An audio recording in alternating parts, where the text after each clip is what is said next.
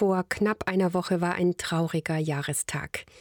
Am 24. Februar 2022 griff Russland die Ukraine an und seitdem ist dort Krieg.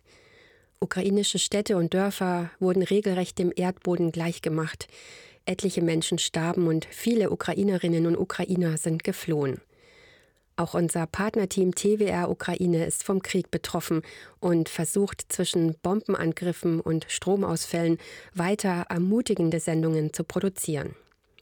Meine Kollegin Maria Wedel ist für TWR für die Region Russland, Ukraine und Belarus zuständig und sie steht im ständigen Austausch mit dem Team.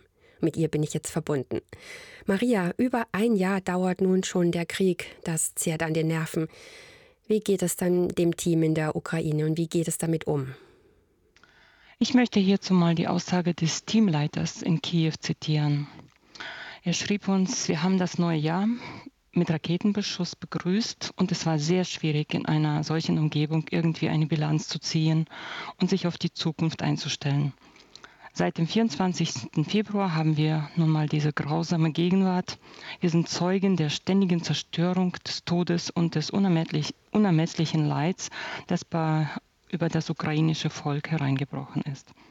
Gleichzeitig erleben wir viele Wunder, die der Herr weiterhin vollbringt, nicht nur im Leben seiner Kinder, sondern auch bei Menschen, die ihm fern sind.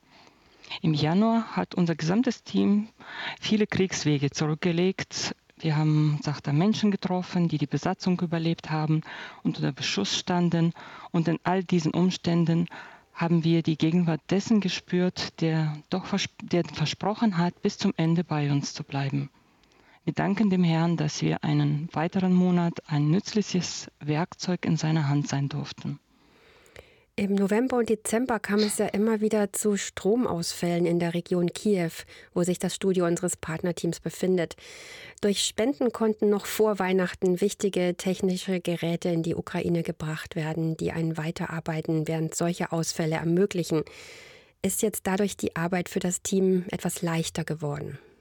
Auf jeden Fall. Sie arbeiten auf jeden Fall jetzt störungsfrei aufgrund der gelieferten Stromgeneratoren und den Geräten, die ihnen die Internetverbindung ermöglichen, sowie auch mobile Aufnahmegeräte. Ein wichtiges Anliegen ist ja für das Team, andere zu ermutigen. Und in diesem Kontext haben Sie eine neue Video-Doku-Reihe gestartet. Kannst du mehr zu diesem Projekt erzählen? Ja, das Team bereist durch ähm, die durch den Krieg besonders schwer betroffenen Städte. Sie besuchen die eventuell noch vorhandenen Gemeinden oder kleine Gruppen, die ihren Dienst dort auf verschiedene Weise fortführen. Menschen, die ihre Häuser für Flüchtlinge geöffnet haben oder Großküchen zum Beispiel eingerichtet haben, Evakuierungen vornehmen oder auch seelsorgerlich die Betroffenen begleiten.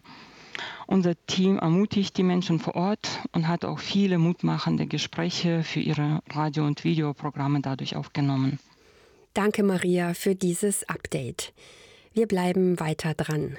Auf unserer Sonderseite zum Ukraine-Konflikt finden Sie weitere Berichte zum Thema Ein Jahr Krieg in der Ukraine auf erf.de-ukraine.